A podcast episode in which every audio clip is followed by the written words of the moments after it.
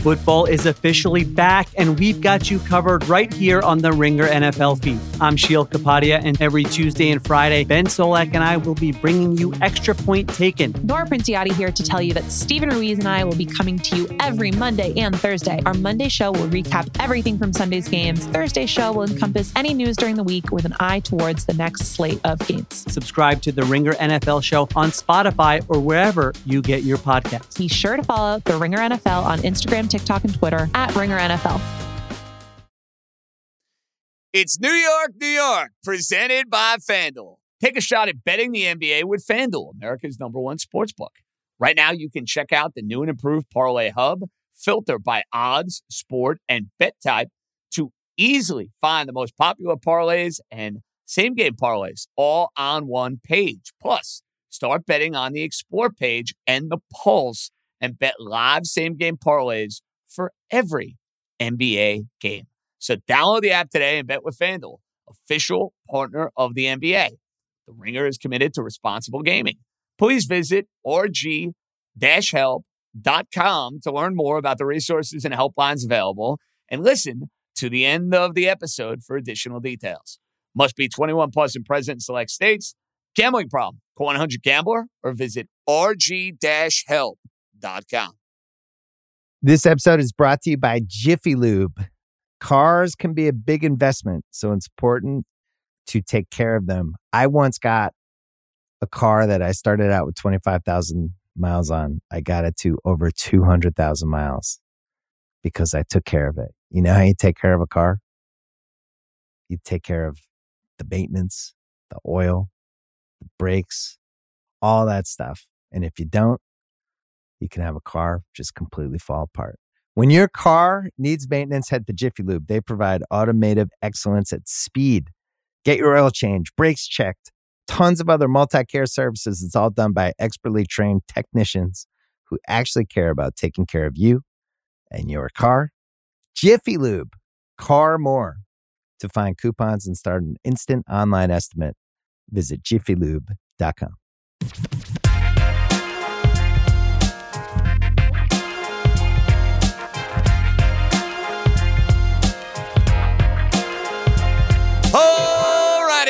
roll, baby. Welcome in. It is a Monday edition, the first Monday edition of December of New York, New York, with yours truly, JJ John Jastremski. We are cooking right here on the Ringer Podcast Network. It has been a day, to say the least. It started in the morning with the Ringer Wise guys, threw in a little Bruce Beck, threw in some good football and some bad football and a whole lot of winning wagers. So maybe that's why I'm in extra spirited and extra good spirits here on this fine Monday.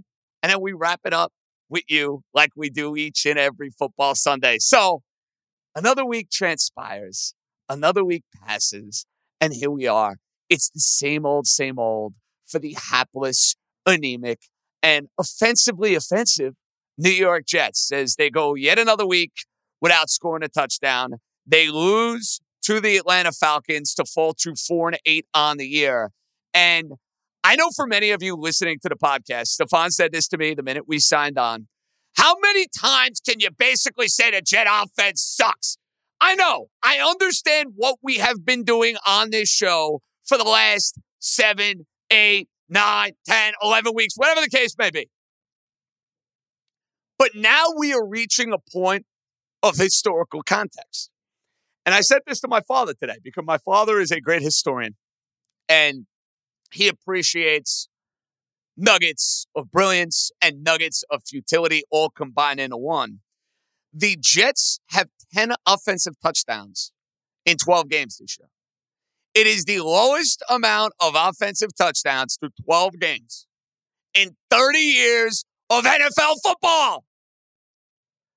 Regardless of who the quarterback may be, it's Zach, it's Boyle. They go to Siemian in the second half. They all stink. The creativity on offense continues to stink. I don't know how many times I need to see a second down stretch run to Breece Hall. We saw it, Stefan and I, 10 zillion times last week against Miami, and the Miami defenders were sitting there and waiting for him. We saw it in this game against the Atlanta Falcons. I don't know how many times you're going to run it. I don't know how many times it's going to be basically swallowed up, bing, bang, boom. zero creativity from Nathaniel Hackett and his offense, and a Jet team that was poorly put together. They don't have a second receiver, even though they got decent game out of Xavier Gipson today. They don't have that. Their offensive line has been complete shambles. And the narratives and the themes of this team continue to be hammered home, highlighting the deficiencies of this coaching staff. Now, I know they got the shaft at the end of the first half in this game and it was poorly officiated. But again, we're talking about the Jets committing a zillion penalties. It always seems to be a trend. It always seems to be the case. To the point where Saleh even said after the game, it's a fair and it's a reasonable question that you're asking me. It's a poor reflection of him. And Robert Saleh and Joe Douglas, let's call it like it is. They should be thanking their lucky stars that they have the ultimate ace in the hole as far as excuse making is concerned. Their ultimate ace in the hole is the fact that they lost Aaron Rodgers four plays into the year. And can we please, please, please, and this includes Benigno, stop with the narrative of seeing Aaron Rodgers at some point this year? The team is four and eight.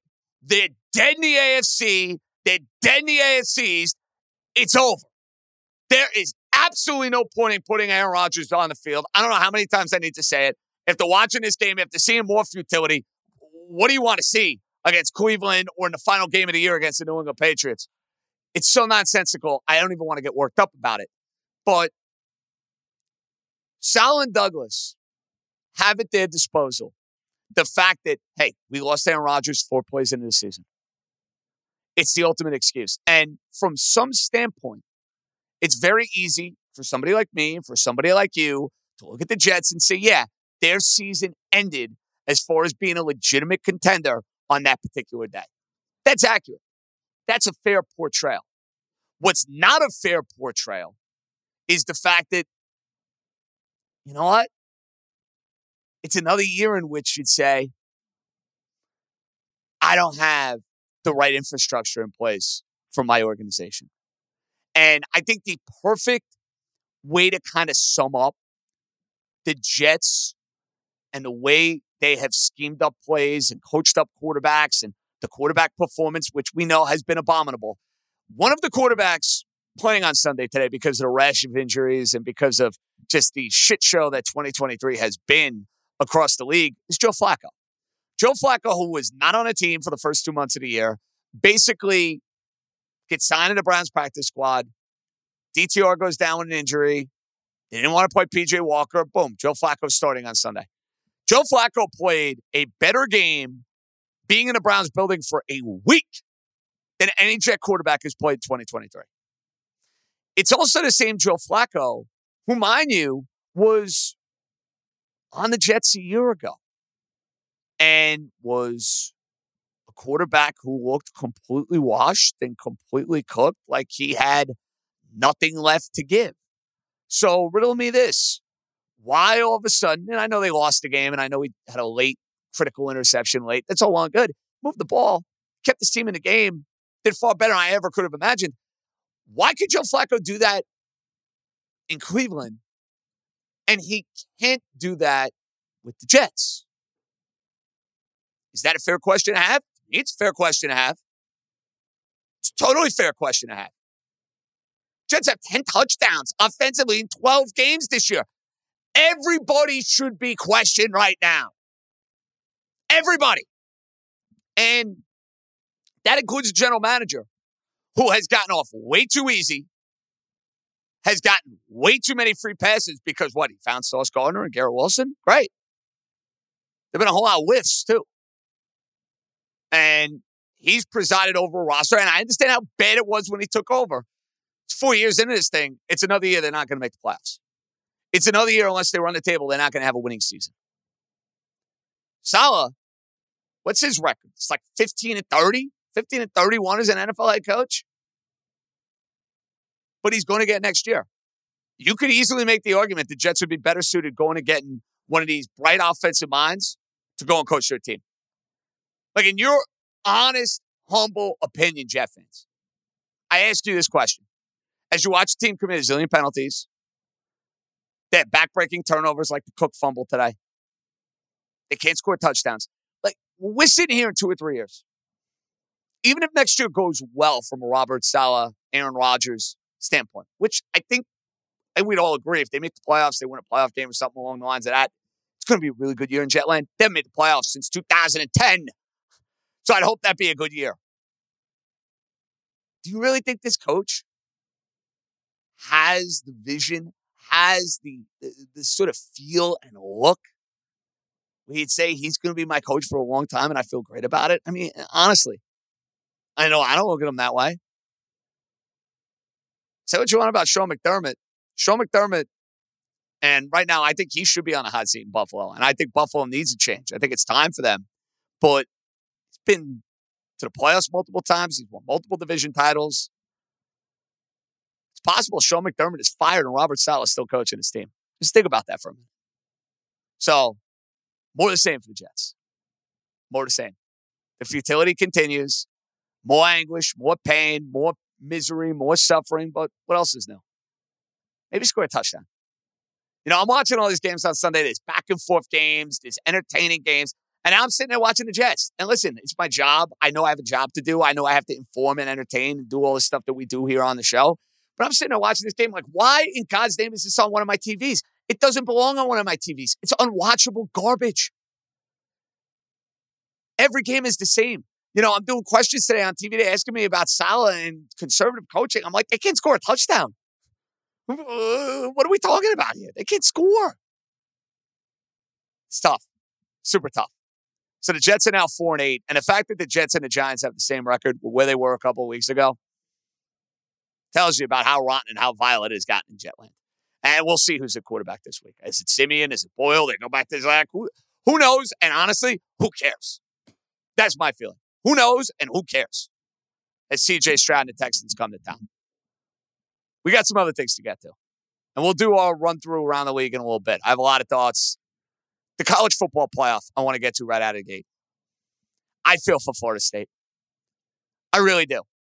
But at the same time, as someone who is a viewer and a consumer of college football, as someone that will be stuffing his fat face, watching two games on New Year's Day, probably nursing a football and a little Kona hangover, ringing in the start of 2024. The college football committee got the four best and four most enjoyable teams from a viewing perspective, from a watchability perspective into this thing. Florida State, you feel for them, they lost Travis. I know they're a power five. I know they're undefeated. I know they beat Louisville, who's a ranked team. I understand that gripe if I were a Florida State fan and my buddy Johnny, who just christened his baby boy, tough Sunday for him. You know, he has the great christening, but, you know, he's got to deal with Florida State getting the shaft and he roots for the Jets, which is misery and pain and anguish in its own right. So my apologies there. I'd be livid. I'd be ballistic if I were a Florida State fan because I'd feel my school deserved better. But I don't have a dog in the fight. Would Florida State get absolutely steamrolled, I think, by Michigan? Yeah, I do. And would I much rather see Michigan and Bama Sunday or New Year's Day, whenever the hell they play? Yeah, I would. And then Washington earned it. They shut me up. I had Oregon late nine and a half. Never was in the game. I know they took the lead briefly. Never was in the game. Washington was the better team. They deserved to win. And Texas took care of business. And if you were going to put Alabama in that playoff, couldn't leave Texas out. Texas went to Tuscaloosa and beat Alabama. So, from a watchability viewing standpoint, four best teams are going to be playing in the college football playoff. Now, we have two other quick hitters before we hit voicemails. Winter meetings start today, Monday, whatever you want to call it. Looks like Yamamoto's not signing this week. It looks like Ohtani's not signing this week, even though you can forget about Ohtani. He's not coming to the Mets. He's not coming to the Yankees. There's not even going to be any chatter, any buzz whatsoever about him coming here because he doesn't want to come here. I, I told you guys this back in the summertime. Ohtani was the apple of the eye of the Yankees. After 17, they thought they were getting Ohtani. They did everything in their power to basically roll out the red carpet for him. And he said, nah, I'm not interested. So what was going to change? I'm sure Cohen got wind. Hey, doesn't matter how much money I throw at this guy. He doesn't want to be on the East Coast. He doesn't want the attention. All right, so be it.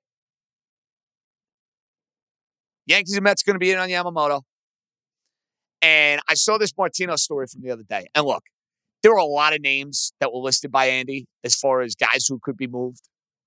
There's not one name on that list that would stop me in a way of getting Juan Soto. Not one. I understand it's a negotiation. There's back and forth. There's a back and forth, I would hope. But somebody asked me this the other day. I was at the Queens Baseball Convention. Great time. Really enjoyed it. Somebody was like, Would you trade Michael King for Juan Soto? I said, Yeah, I wouldn't think twice. And I like Michael King. And I think he is, without question, somebody that could be a part of the plan for the New York Yankees. Juan Soto is one of the seven best players in baseball. He is exactly the sort of protection that they are lacking left handed, average, power, on base, all the above, star power, it factor. You go and get him. And there should be nothing in the way of that simple fact if you're Brian Cashman in the Yankees. Nothing. So I'll continue to hammer that until the cows come home or until we have a resolution one way or another on when Juan Soto is going to be going. So feels like there's Ohtani. Maybe that shakes out the Soto market if other teams get involved. Bellinger's interesting. I like him as a player. I think you're buying way too high, and I have like buyer's remorse that the Yankees didn't get him last year. So if you tell me I'm getting Bellinger instead of Soto, I'm not going to be happy about it. I'm not going to lie. And in the Mets, we got to figure out okay, how are they remaking and reshaping their rotation? Yamamoto, Montgomery, Eduardo Rodriguez, couple names to watch. So we'll see if there's a big trade too. Brewers could make a trade, maybe with Bieber, or excuse me, uh, with Corbin Burnes. Cleveland could make a trade with Bieber. Th- those are two names I'd watch from a trade perspective. Burnes with the Brewers, Bieber with Cleveland. Don't be surprised if either one of those guys ends up getting traded. Now, we got all that going on this week. We also will have the in season tournament, if that suits your fancy, on Tuesday. And uh, we won't be celebrating if the Knicks ever go and win this thing. I mean, if this actually changes your life, if the Knicks go and win this thing, you got serious issues, you got serious problems. Go seek help. Honestly, go seek help. And if they put a banner at Madison Square Garden, even though I'm going to get banned from Madison Square Garden, I'm climbing up to the rafters and tearing that shit down because it's embarrassing. Please don't put a banner up. You're better than that. You're better than that. That said, I'll be betting the Knicks on Tuesday. I think five points is a lot. They should have beat Milwaukee the first time around. They went from 17 to 1 to 11 to 1 in this in season tournament. Let's see if they get to the semifinal in Vegas, probably against the Celtics. So that's something to watch come Tuesday.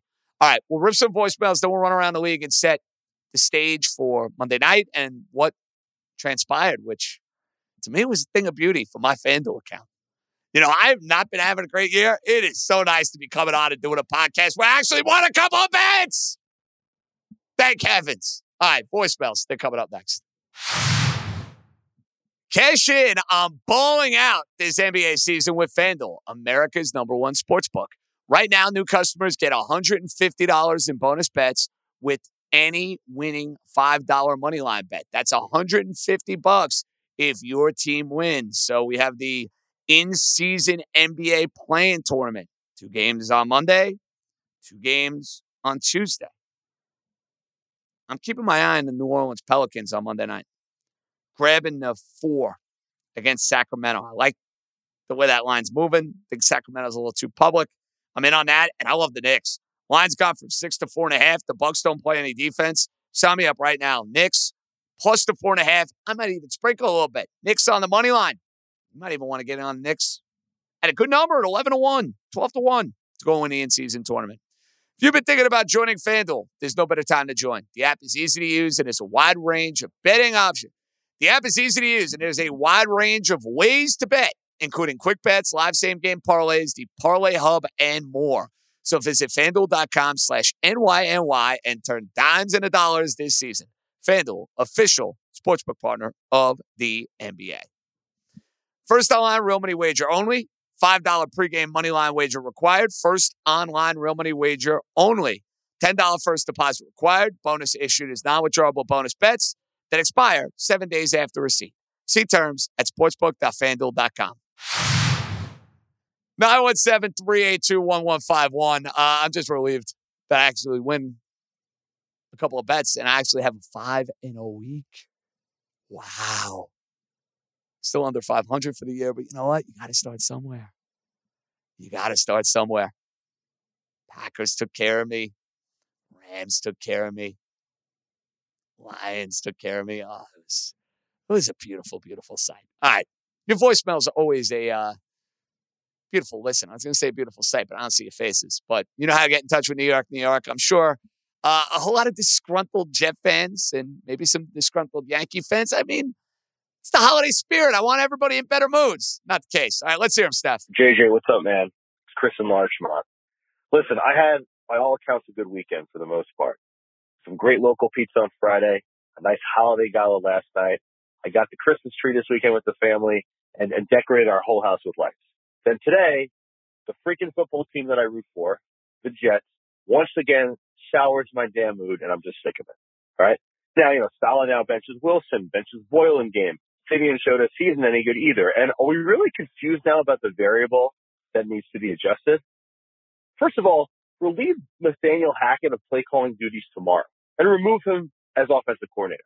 Right. And Neville to the owner, Woody Johnson, you can't let Aaron Rodgers run this organization. Right? What other industry would give those failing at their jobs this much rope? You know, if you want to keep Hackett in the building, fine, do that because you need him to be Rodgers lackey next year. But the offense is just unimaginative, terrible drive in and drive out. You know, a, a measly, uh, two, two field goals and a safety today as, as far as, as far as scoring goes. And it's, it's absolutely absurd. I mean, how many times do we need to see a play action pass back to the running back for an, uh, an incompletion or two or three yards? You know, Saleh, by the way, in addition to his well chronicled brutal winning percentage, has some of these low light trends that I that I plucked out as, as, I'm sitting here uh, this, this, evening. With with with now that he has um, you know about just shy of three seasons under his belt, he has four three game losing streaks, a six game losing streak, and a five game losing streak and counting. And who knows how big that's going to be before the season's over. And he's three and thirteen in the in the AFC East. But with any institutional disaster, of course, you have to blame Saleh. I, I personally want to see him go at the end of this year. I don't care about the whole Roger situation, and I don't care that some of this isn't his fault. But with any institutional disaster, it always starts at the top. And a lot of blame here falls on the shoulders of Woody Johnson and Joe Douglas. You know, Joe Douglas demonstrating an inept ability to build this team uh, well in the offensive trenches or in the offensive trenches. And you know, injuries or not, uh, it doesn't matter. And to not evaluate the quarterback landscape of this team properly in the offseason, during the season, before the trade deadline, and not taking the L on Wilson soon enough. And then Woody Johnson just enabling this culture of incompetence now, uh, and letting these ego-driven agendas undermine this team. I can never root against my team game to game, but I think I'm where I was in 2020 with Gase, where things need to get worse before they get better here. And losing is the best thing for this team for the rest of the season, both for draft pick and potentially be a catalyst to change. So I'm fired up today, man. Hope all is well. Get a good weekend, and uh, we'll talk soon. Chris, this was an outstanding phone call. Um, Douglas now is under the microscope far more than he was, let's say, six weeks ago, eight weeks ago, 12 weeks ago. And there is definitely a feel of Aaron Rodgers is calling the shots. You don't have to allow him to call the shots. And that is the problem and the fault of Woody Johnson. They're enabling Aaron Rodgers. And that's what transpired this offseason. Aaron, you want this? Aaron, you want that? Well, all the guys Aaron Rodgers wanted on this team, they stunk. Lazard stunk. Cobb's washed. Billy Turner stinks. And you're getting on Hackett. Listen, Hackett has done a miserable job calling plays. I don't think anybody's going to fight you on that. But how many times can we keep looking at offensive coordinators under this head coach and talk about failures? Heard the same conversation last year with LaFleur. It was all LaFleur's fault until it wasn't. Now it's Hackett that everybody's dumping on. And I don't like his scheme at all. And I think it's been brutal and I think it's been unimaginative to say the least. I do think Saleh 70% survives this. The next two weeks, Houston at Miami. Good luck. Good luck. And then Washington at Cleveland, New England. What are we saying? Three more wins for the Jets at most? They're not going to eclipse their win total last year. They're not. But it boils down to the simple fact is Woody Johnson going to look at this year and say, hey, everybody gets a mulligan because of what happened with Aaron Rodgers? My guess is yes. If they decided at the end of the year they're firing Robert Saleh, would I have a problem with it? No, I would not. I would not. Wouldn't bother me in the least. Because I don't think long term he's going to be a big time head coach. I've seen enough now. He can go and shut me up and prove me wrong. I do not think he's going to be a big time head coach. It's amazing where the Jets were after that Philly game. Even after the Giant win and where they are right now. Hard to believe. Who's next? Hey, what's up, JJ? Dan from Westfield. Been a long time fan from the overnight days. Followed you here. Doing an absolutely bang up job. Keep killing it. Um, love the show. So, big Mets fan. Wanted to just get your take and maybe something negative because why not? I'm a Mets fan, right? So appreciate Uncle Stevie. Love what he's done. I appreciate all the spending that he's doing, but we can't offer him a championship contender next year. Let's just call it what it is. Why would Yamamoto want to be here other than the money? So my question to you is this. Let's say we miss out on Yamamoto, who I think should be priority number one. Where do we turn? We need to rebuild basically the entire bullpen outside of Diaz. Our rotation is filled with question marks and holes. I like Senga. Severino has a bunch of question marks. Quintana's a nice innings eater. But other than that, it's pretty barren. And then the lineup, let's be honest. Outside of Lindor, Nimmo, and Alonso, you can't count on much. So there's a lot of work to do for Stearns. And my question to you is, if we miss out on Yamamoto, how do we fill out the rotation? And what do you think the priority should be uh, for the off season? Because Stearns and company have a, a lot of a lot of uh, work to do after Eppler shit the bed. I appreciate it. I'll keep listening. Talk soon. Thanks, JJ. Bye. I appreciate the sentiment. I got to find my way back to Westfield, by the way. I used to drop my sister off there all the time because she played on a soccer team there back in the day, back in the travel high school days. Great little shopping area. There's a Starbucks I used to go to. I really enjoyed Westfield. Beautiful, beautiful town. So I appreciate the call and the support. I think the Mets are going to spend money. I think they're going to have a much different approach than they have the last two off seasons, where they kind of looked at their team and said, "Yeah, let's try and steal a quick championship. Let's go and get Scherzer." Then they go, "Who's Degrom? Let's go get Verlander." Yamamoto fits their timeline because he's a young emerging ace. I think they clearly want him. I think they want to have the one two punch with Kodai Senga atop their rotation. I think they'll be very aggressive. I don't know what Yamamoto's priorities are. Is it the money? If it is, the Mets are going to have a big edge. If it's the comfort level of playing with a Japanese teammate, having Kodai Senga, big deal. But then you have the tradition that the Yankees have with Matsui and with Masahiro Tanaka, where Japanese players have thrived in the Bronx. Is that something he values? Or is it none of that? And Yamamoto says, yeah, I want to be on the West Coast. It's closer to California. The Giants are in. The Dodgers are in. Hey, I want to go there. What about the Red Sox? You'd be the ace. I don't know what he's thinking. But from a Mets standpoint, they need a couple of starting pitchers. They added one in Severino. Right now, you're looking at the rotation. Senga's in it. Quintana's in it. Severino's in it, and then you know uh, Peterson is a back end guy, give or take. I want to see him go ahead two starters. Now, Yamamoto and somebody else would be great. If it's not Yamamoto, then who? I don't think Snell will be here. That kind of strikes me as a move they would have made each of the last two years. I don't see David Stearns going in that direction. I think if they don't end up with Yamamoto, look to the trade market. A lot of people are going to say, oh, it's Montgomery, who I think would fit great. I love Montgomery. I think for the Mets or the Yankees, he's a fantastic pitcher. He's a gamer. You know what you get. He's pitched in New York. He's thrived.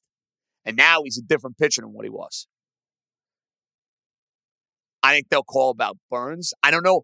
I don't know what the dynamic would be there because of the fact that Stearns just left Milwaukee. So there's a good relationship, but uh, Brewers going to go help their former boss with a starting pitcher. I, I, I don't know. I don't know.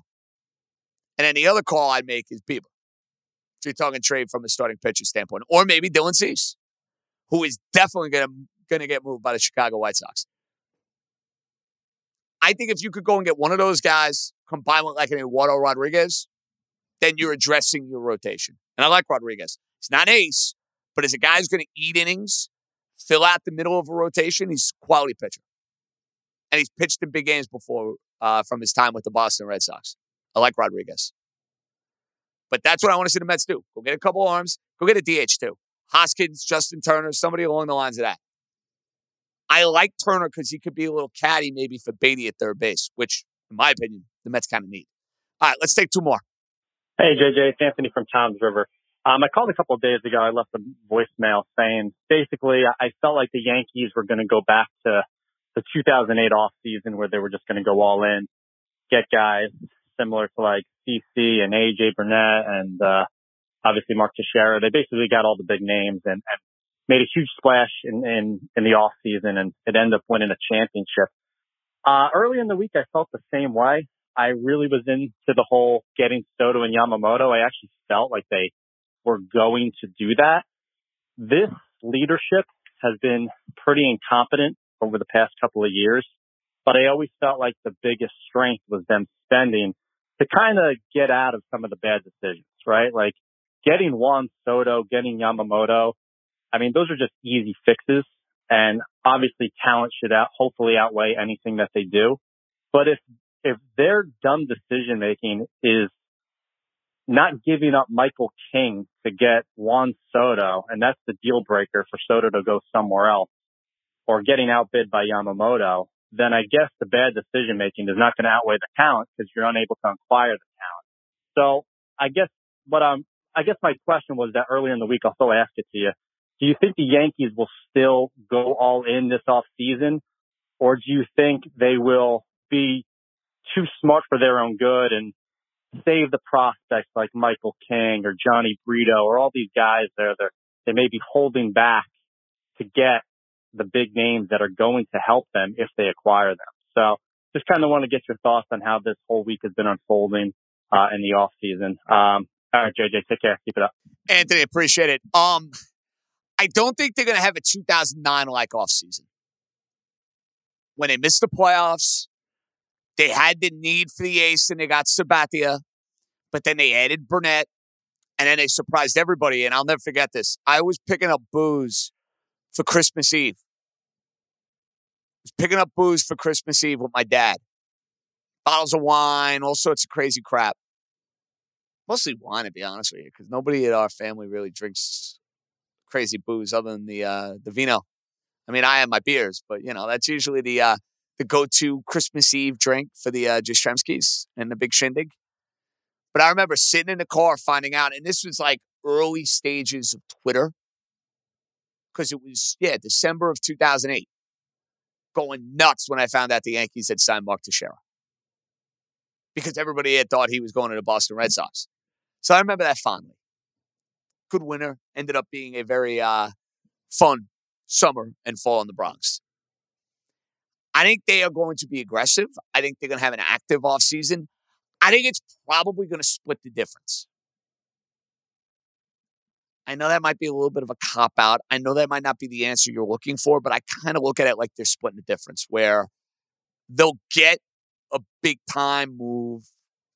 Soto, maybe it's Yamamoto, maybe it's Yamamoto and Bellinger, let's say, which I would be a little underwhelmed by. I want Soto my heart, my sights are set on Soto. So I think you'll have some quote unquote creative Cashman moves. But I also think the Yankees understand the sense of urgency. They were 82 and 80. They finished in fourth place. They have Aaron Judge and Gerrit Cole in the prime of their careers. They got to be beyond active. If they think the team they ran on the field in 2023 is going to be good enough in 2024, they got no chance. No chance. Let's take one more. JJ, Sean, and Belmar. I got three, so I'm going to go quick. First, CFB playoffs. I actually think they got it right. I think they got the right four teams. I know it feels really wrong to exclude Florida State. Uh, I honestly think that what's in their back of their minds, and I'll never say it in public, Last year in the title game, blowout. Semifinal games, years going before that, blowout. Florida State was the team most likely to get boat raced. And I think you look at Texas and I think you look at Alabama's team and you just, you just, you know they can hang. And I honestly think that's the reason Florida State didn't get in. Second thing, wanted to give you big ups um, for your position earlier in the season and just in general about why you don't pay to running back in football because we saw it. I remember you talking a couple weeks ago about the biggest busts in New York sports history and like is Zach Wilson the number one all time bust? This guy is not at that level, but my God, Dalvin Cook is the poster boy for why you don't pay running backs. And he was one of the guys complaining the loudest at the beginning of the season. All he has done is put the ball on the ground and be a massive disappointment for the Jets. I know he was supposed to play with Rodgers, but come on, the guy's been terrible this year. And that reminded me of that point you made about like the big busts in New York sports history. And I just wanted to mention a couple that I thought you left off for the old timers. Um, Brien Taylor, number one draft pick, uh, number one prospect in all baseball, never played a major league game for the Yankees. Uh, Jesus Montero, again, every publication in the country had the top three prospects in America as Harper, Trout, and Montero. Now, obviously, he didn't live up to that billing. And then thirdly, going back, but I still think it's within your parameters, Felipe Lopez on the cover of Sports Illustrated as a high school player, uh, number one high school basketball player in the country, went to St. John's the same year Iverson went to Georgetown. Iverson became a Hall of Famer. Felipe Lopez mired in mediocrity. All right, three points. I got him in. Had to speed a little bit. Um, full sports weekend. So uh, I'll leave you with that. Good talking to you, brother. Shawnee, good call. I like the Felipe Lopez mention. Brien Taylor, I didn't mention because he is a little before my time, 1992. And by the time I became a Yankee fan, it was already kind of public knowledge that he was shot because of the bar fight and never living up to the potential that the that they thought they had uh, for an ace for years to come. I was talking about this with John Harper the other day. He said he saw Brien Taylor pitch in like a ball and was like, "Holy shit, this guy is the trip." And got into that bar fight, and unfortunately, was never the same. Um, so I left him off my list for that reason. Running backs are interesting. They have value, of course. You're seeing that. Henry still has value. Barkley for the Giants has value. Mostert in the year he's having for the Miami Dolphins, they have value. But you could find guys in later rounds. You don't need to invest a primary pick in a running back. Like if I'm running an organization, unless my my my on-field product is polished beyond belief, it's quarterback, it's wide receiver, it's offensive tackle, it's the end and secondary in the corner and corner spot. The other positions, I'm going to kind of work around the edges. I'm going to make it work that way. And listen, when it comes to the playoff, I feel for Florida State. But am I going to be sitting there on New Year's night saying, yeah, I wish Florida State was in the game? Hell no. Hell no. And this will be rectified next year because you'll have a 12 team playoff, which is probably too many. Eight would be more ideal, but I'll accept 12. It's better than four. And I knew this had a chance to get chaotic. Once you had Georgia lose to Alabama. Once Florida State went down to their third string quarterback, Texas won. Texas is sitting there saying to themselves, you can't leave us out. We beat Alabama at Alabama. And right now, Texas, Florida State, who's the more dangerous team? It's clearly Texas. Bama, Florida State, who's more. Who would Michigan be more f- afraid to play? Now, Michigan might beat them. They're good. They're going to be favored in the game, probably. The point being is, look at the spread for Michigan and Bama, two and a half. And if it was Michigan, Florida State, it'd be around 10. Committee got it right from that standpoint. You want good games? They got a much better chance of getting good games. All right, we'll run around the league. Winners and losers of week 13. Trivia time, Jeff Money, before we say goodbye.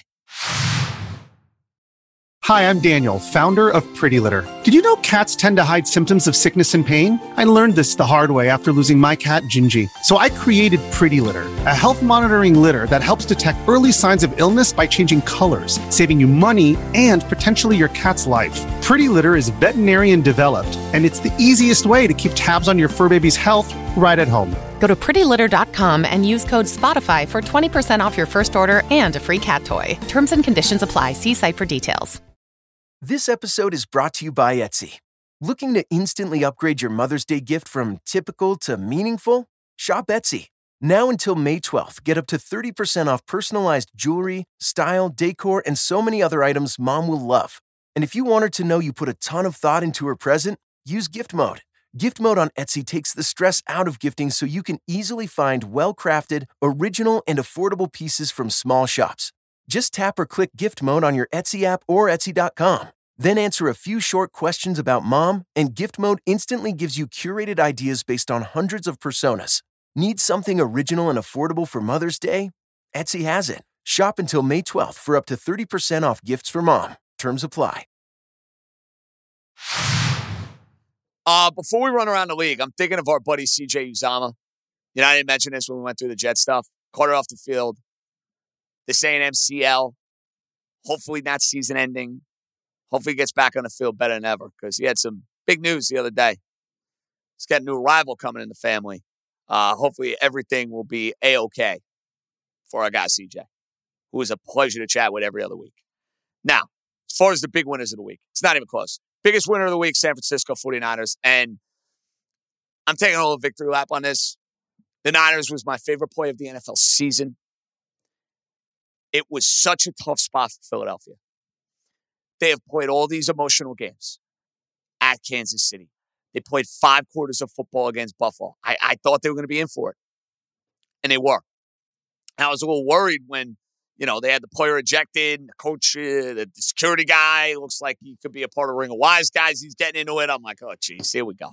Here we go. This is going to allow the Philly crowd. This is going to be the new rallying cry. I'm going to hear about this now for the next 10 weeks. Thankfully, that was not the case. Deebo Samuel was the best player on the field. He was electrifying on Sunday. Scores three touchdowns. No doubter. Philly 42 19 over the Eagles. And now the Niners are big. Dallas Cowboy fans because if they want that one seed, they need another loss for the Eagles. Can they get it Sunday against the Cowboys? That's the million dollar question. Green Bay, how about their performance on Sunday night? AJ Dillon, quality game out of Jordan Love. You finally had a situation where the Chiefs did not get the better of the whistle. What a concept. The Chiefs actually didn't get a call for a change. You know, for any other team, I'd be like, yeah, I feel bad for them. The Chiefs, no, screw you guys. You got the AFC Championship game handed it to you.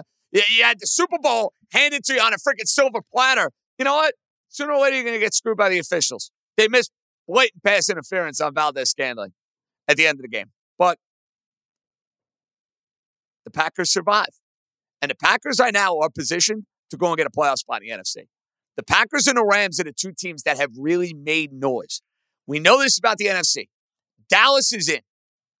Those other two wildcard spots Green Bay, Minnesota, Seattle, the Rams, the loser of the NFC South, even though with the NFC South, how can you expect any of those teams other than the winner of the division to get into the playoffs? I wouldn't, but that's kind of where we stand. Massive, massive win for the Packers. Chargers 6 nothing over the Patriots. Who cares? The Patriots are just pathetic. I mean, to say the least. The Chargers, they cover five and a half points spread without scoring a touchdown. Go figure. I don't know how you figure that one out. Detroit 33 to 28 over New Orleans. Detroit got up big in this game. I was nervous. I had the Lions laying four and a half, not going to lie. Got a little dicey late. LaPorta had a monster game. They needed this after what happened to them against the Packers. And you look at that loss against the Packers, you don't feel as bad about it. Big win for Detroit. Gets them back on track. And New Orleans losing some ground here in the NFC. No doubt about it. Arizona, 24 10 over Pittsburgh. Pittsburgh loses Pickett. Pittsburgh has been outgained in every single one of these games except for one. They got the Tomlin clunker. The good news for them, even though they might have Mitchell Trubisky starting quarterback on Thursday, they're playing the Patriots. Steelers, I still think will find a way to do enough to get into the playoffs in the AFC. This game was nutty. Indy 31 28 over the Tennessee Titans. Um, two block punts, one for a touchdown. They lost the punter. Tennessee misses an extra point because Tannehill had to be the holder. And Indianapolis, instead of losing the game in regulation, they go to overtime and they end up winning the game in overtime 31 28. Tennessee got a field goal, Minshew went down the field, scored a touchdown. Colts, I don't know how they're doing it at seven and five. My team, what a performance. Listen, Washington stinks. I mean, they fired Del Rio. Uh, no difference in, in, that defense. That was just a clinic. And listen, I love my guy Tua. He's having a phenomenal season. How is Tyreek Hill not in the MVP conversation? We're going to give the award to what? Uh, just another quarterback? And, and, in theory, yeah, Tua is in that mix. Jalen Hurts is in that mix. Patrick Mahomes is in that mix. Uh, CJ Stroud, Brock Purdy, all these guys are in that mix. Tyreek Hill is having one of the most sensational seasons I've ever seen from a wide receiver. He is outperforming his production in Kansas City, which was utter worldly. How's he not in the mix for MVP? Honest question. Somebody got an answer for me on that? How is Tyreek Hill not in the mix for the MVP? Because the stupid voters just want to give it to a quarterback every year. Just rename it the best quarterback award. You might as well. If Tyreek and Christian McCaffrey cannot be in the mix this year, they're never going to be in the mix. Never. Houston monster win, survived late. Houston played around with this game. It felt like they should have been up by way more than 13 points early in the game. Denver hung around. Denver had a chance to win it late. Texans get the big stop. Now they lose Tank Dell. That's a big loss. Big loss for that offense, and he's done for the year. But Houston now, big win, seven and five, and I think set up nicely to go and get one of those playoff spots in the AFC, and that's going to just hand DeMeco Ryans NFL Coach of the Year. They go to the playoffs in his first year, where they played last year with a rookie quarterback. DeMeco Ryans coach. Tampa 21-18 over Carolina. Who cares? And then that Ram game, 36-19. Flacco, despite the late turnover, played well. If I'm a Jets fan watching Flacco in that offense, I'm sitting there saying to myself, what is wrong with my team? Honest question. What is wrong with my team? Well, the answer is a lot. A whole lot. All right. Trivia time. Larry, I'm ready for you. Let's go, babe. Larry in sunny Florida. JJ, question one. Who's the only team not to lose a road game? Question two. Currently, there's five wide receivers over a thousand yards received. Two of them are CeeDee Lamb and Tyreek Hill. Who are the other three? I'm out. All right. We'll start with the road game. The only team not to lose a road game. Only team not to lose a road game. Miami has, Buffalo has, New England has, the Jets have. Um, the only team not to lose a road game. I think I got it. Baltimore Ravens. All right, it was not the Ravens. 0 for 1 here. 0 for 1. Only team not to lose a road game. It's tougher than I thought. It's tougher than I thought. Is it the Pittsburgh Steelers? No, they lost at Houston. They lost at Houston. Incorrect. Only team not to lose a road game. Jeez.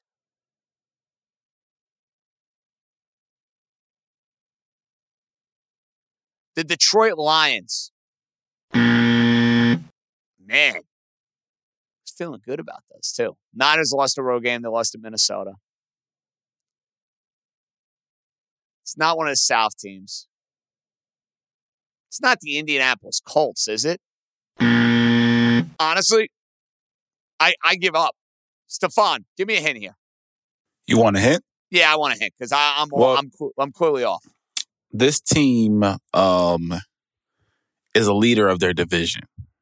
I'll give you okay. that. That helps. That helps a little bit. Uh, Jacksonville Jaguars. There we go. Because Jacksonville lost to Kansas City at home and the Texans. So those are a couple that come to mind. There you go. Took me long enough.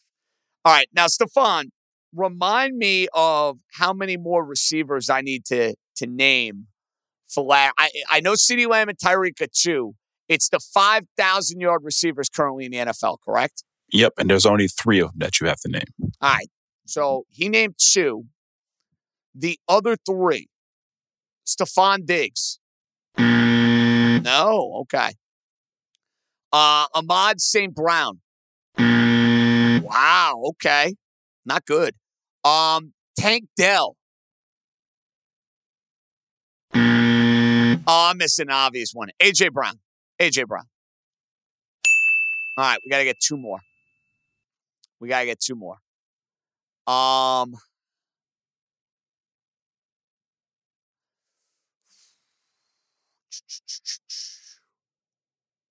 we got AJ Brown, Keenan Allen. Need one more. Need one more.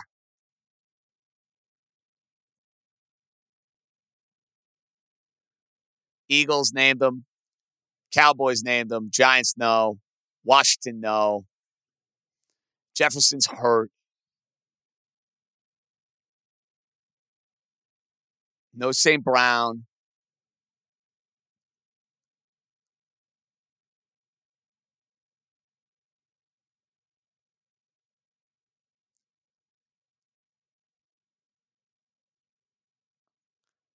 I'm like running through a bunch of teams and names in my head, and I'm not like saying them aloud. I know it makes for riveting conversation, but all right, I'm going to take one more guess at this thing because I want to be here all day doing this.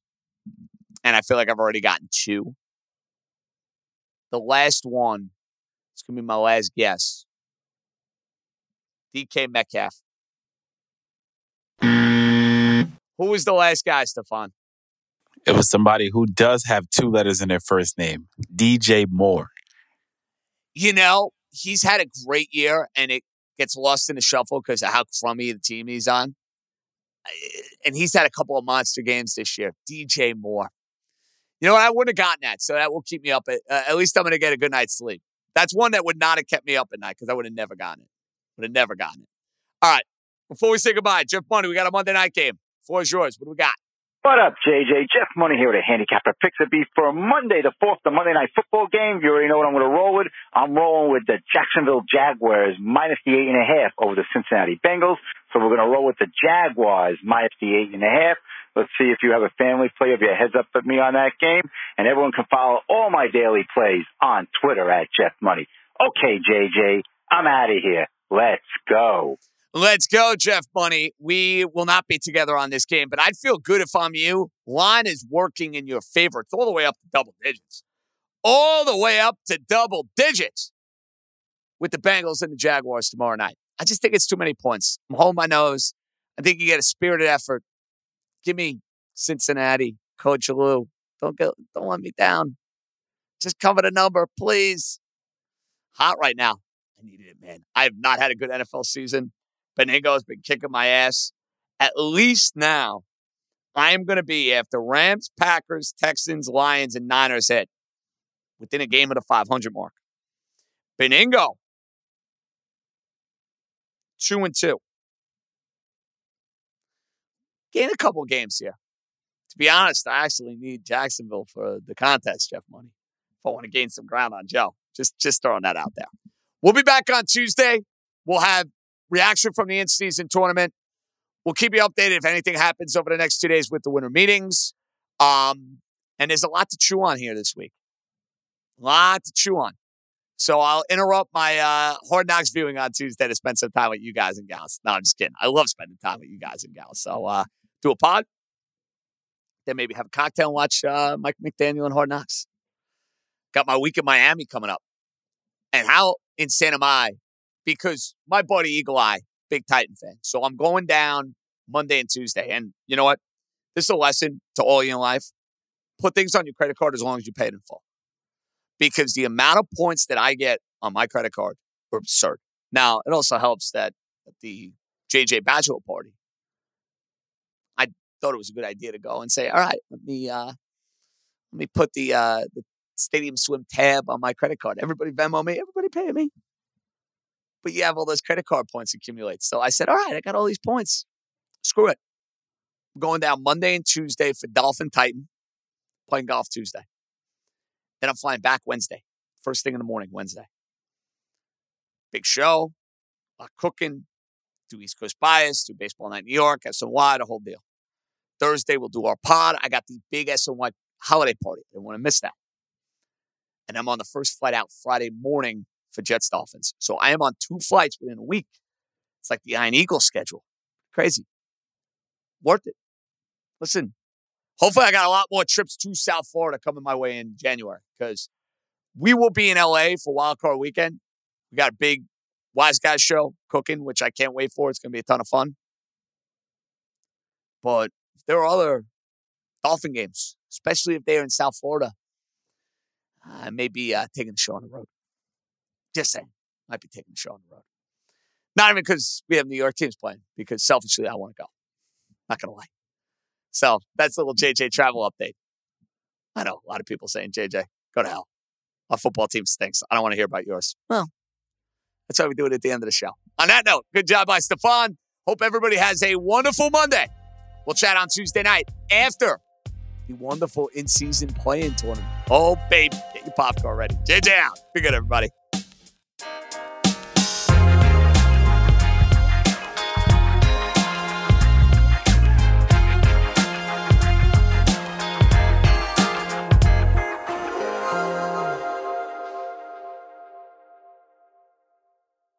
Must be 21 plus and present in select states. FanDuel is offering online sports wagering in Kansas under an agreement with Kansas Star Casino LLC. Gambling problem? Call 100 Gambler or visit fanduel.com slash RG. Colorado, Iowa, Kentucky, Michigan, New Jersey, Ohio, Pennsylvania, Illinois, Tennessee, and Virginia.